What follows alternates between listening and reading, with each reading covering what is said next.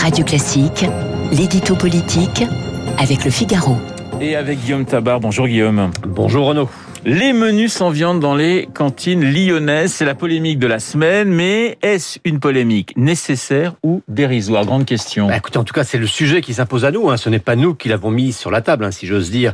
Euh, c'est le maire de Lyon qui a pris cette décision d'un menu unique sans viande officiellement pour des raisons de rapidité de service face au Covid.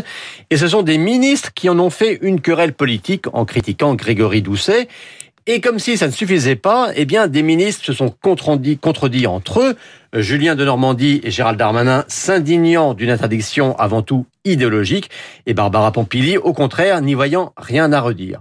Donc, le sujet est dans le débat. Et puis, voyez-vous, je ne partage pas du tout l'avis de ceux qui pensent que c'est un sujet mineur, car on touche à l'alimentation et à l'école. On parle des éleveurs et des enfants, on parle d'écologie, autrement dit à la fois de la vie quotidienne et de l'avenir de la planète. Donc oui, ce débat est pertinent. Alors abordons-le. De Normandie et Darmanin ont-ils raison de critiquer la maire de Lyon, Guillaume? Bah, Disons qu'ils ont des raisons de le faire. Euh, l'argument des écologistes est de dire que l'élevage contribue au réchauffement climatique.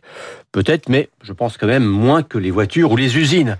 Mais surtout, plus que d'interdire la viande on ferait mieux d'encourager les circuits courts, donc la production locale et les filières de qualité.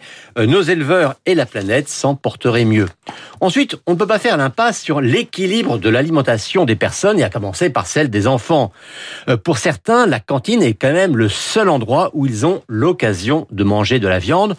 Donc, au nom de l'écologiquement correct, ne tombons pas dans le socialement injuste. Et puis enfin, n'oublions pas que nous sommes dans la semaine où on aurait dû où aurait dû se tenir le salon de l'agriculture.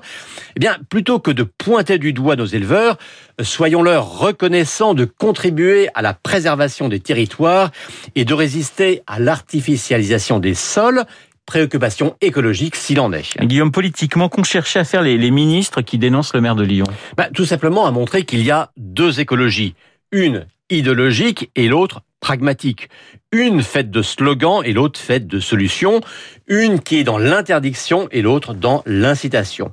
Et très concrètement, en ce moment, le gouvernement défend sa grande loi climat.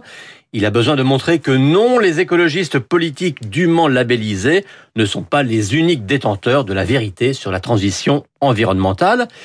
Et le paradoxe, c'est que s'il y en a une hein, qui devrait être la première à opposer l'étendard de l'écologie réaliste face à l'écologie sectaire, c'est bien Barbara Pompili, hein, la ministre en charge de la transition écologique.